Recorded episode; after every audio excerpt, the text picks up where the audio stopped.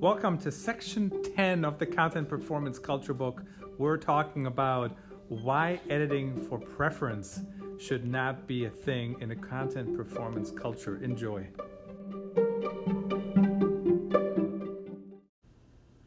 Editing is an interesting topic. People do it with their preferences in mind. Certainly, there are some areas that are non debatable. This is good grammar and this is not good grammar. This is a typo. This is not a typo. This is okay to say. This is inaccurate to say. All those things um, do exist, but there are gray areas. So over the years, certainly we have seen editors who edit for preference. They don't like impact or effect, so they use the other one. For example, that is still my favorite example, honestly. Um, they don't like certain ways to tell a story, so they change it. Not because it's wrong, but because it's not their preference, it's not their style. Uh, some editors like shorter sentence, sentences or shorter paragraphs, some like longer. Uh, you know, there are best practices today in a content performance culture. Shorter sentences work. Shorter sentences make it easier for the people who are skimming your content to skim it. Um, they also make it easier to understand when you have long, long sentences, it's not good writing. Passive writing. Uh, I have seen editors over the years who, I, I don't want to say they edit it in, but they also don't edit it out. And that's not a preferential editing, that's actually um, good editing. So as you're editing, think about does it make the story better and will it help with performance?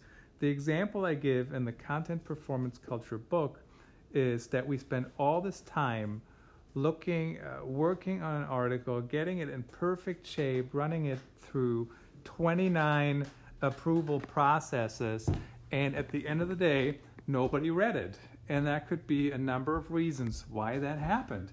Is we missed the time uh, the opportunity, when people actually cared about that story uh, or the content, or we didn't run a good syndication strategy, or we didn't use the best angle possible. And sometimes when you have 29 approval steps, you do end up um, watering things down. Yes, you used the language that everybody approved, and yes, yes, yes, you were careful. Um, but it took too long. So if you need 29 approval processes because you're highly regulated and you need to get your thing, uh, your your things approved by a number of people, make sure that can be done in a quick process. Um, if it takes months, but the window of opportunity is only a week, that can't happen. Uh, just you know, just not a thing that can happen. So if you are if you have grown up in the world of preferential treatment, of editors owning the process, it is highly important that you also learn how to edit for content performance. Now, what's interesting about that is that, that you didn't used to be a thing, right? Everything was highly, this is the opinion, um, and we're sticking by it. Nobody knows whether or not it's working. Nobody knows whether or not anybody is reading uh, because it was printed or we didn't even look at it. So today, if we're editing work, yes, we want to edit out typos. Yes, we want to uh, make sure it's correct. Yes, we want to make sure all the best practices that we currently know about are being followed. That is highly important. Um, but it also needs to end up performing. And if we're editing and it doesn't perform, sometimes that's on the writer and sometimes that is on the editor. And for the record, I am a big proponent, um, I, I, that's also in the book a number of times, of multiple edit touch points. So every article really should be edited by at least one editor, uh, at least two, honestly. Uh, Self editing is not editing. Um, I'm even seeing it by my for myself here in this book. So all the book chapters are based on previous blog posts. And what's interesting about that is I put them in a different order. I add transitions. Sometimes I have articles that make a uh, more thorough um, chapter, you know, so I combine them and then later I can't find them because I remember them as articles, but now they're a more thorough chapter. And, um, you know, I'm trying to put them together in a way that makes more sense, um, you know. But anyway, as I was editing the book, uh, so my blog posts typically are not edited by anybody other than myself.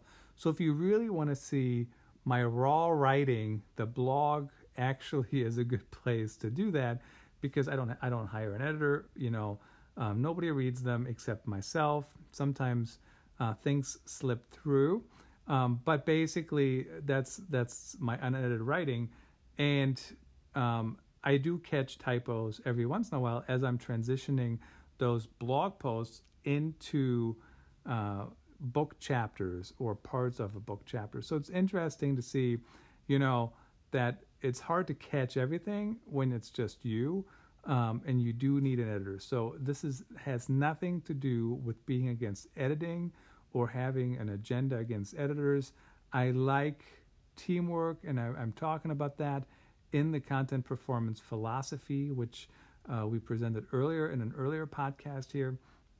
But basically, um, you know, it, there needs to be a purpose. It can't just be I've been promoted to an editor, and a lot of companies still see editors as above writers or other types of content creators.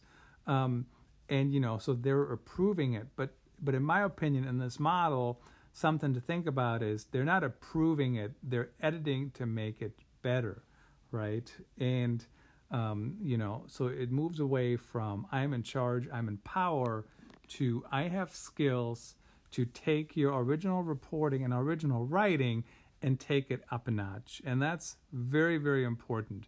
Um, the other tip that I shared in this chapter is um, how to get content to be um, simpler uh, and how to test it. There are tools out there. The WordPress Yoast plugin is a fantastic tool um, that I would recommend using. Uh, there's no reason uh, it can't be used if you are on WordPress. It's free. There's upgrades. There are upgrades available, but um, the free version does just fine. So no reason not to use that. Honestly, um, in Word, if you're still writing in Word, I know that still happens. Um, please do consider turning on um, the the grade level reading check. Um, it is in the book. Uh, it's also on authenticstorytelling.net if you want to blog for it, or Microsoft um, Office has um, has a, a, help section where you can find it. Uh, it's not turned on by default for some reason. I would say most content on the web should be grade level eight to ten, roughly.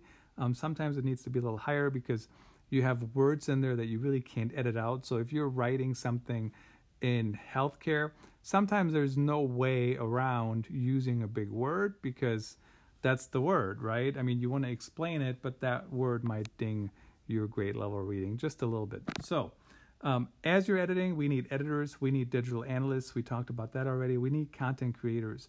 We especially need content creators who can write and also produce multimedia to a certain level at the same time. So if you're covering something out and about, uh, you're going to write an article about it, there's no reason you can't do a quick video or a quick 360 or uh, whatever it might be. We've talked about immersive video already. Um, that is so much easier to produce nowadays than it used to.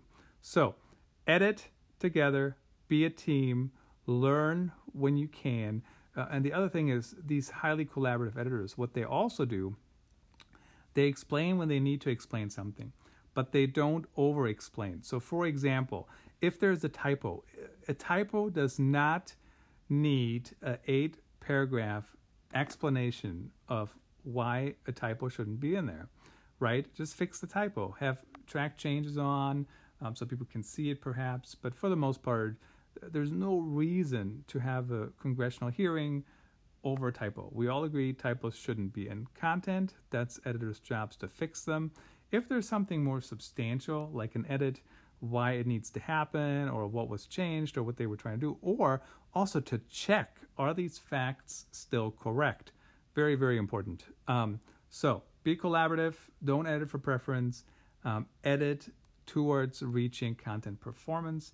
And in the long run, it will help you as the editor, it'll help your writers, it'll help your companies, and uh, you know, it'll help you be more successful with your content. Until next time, thank you for listening.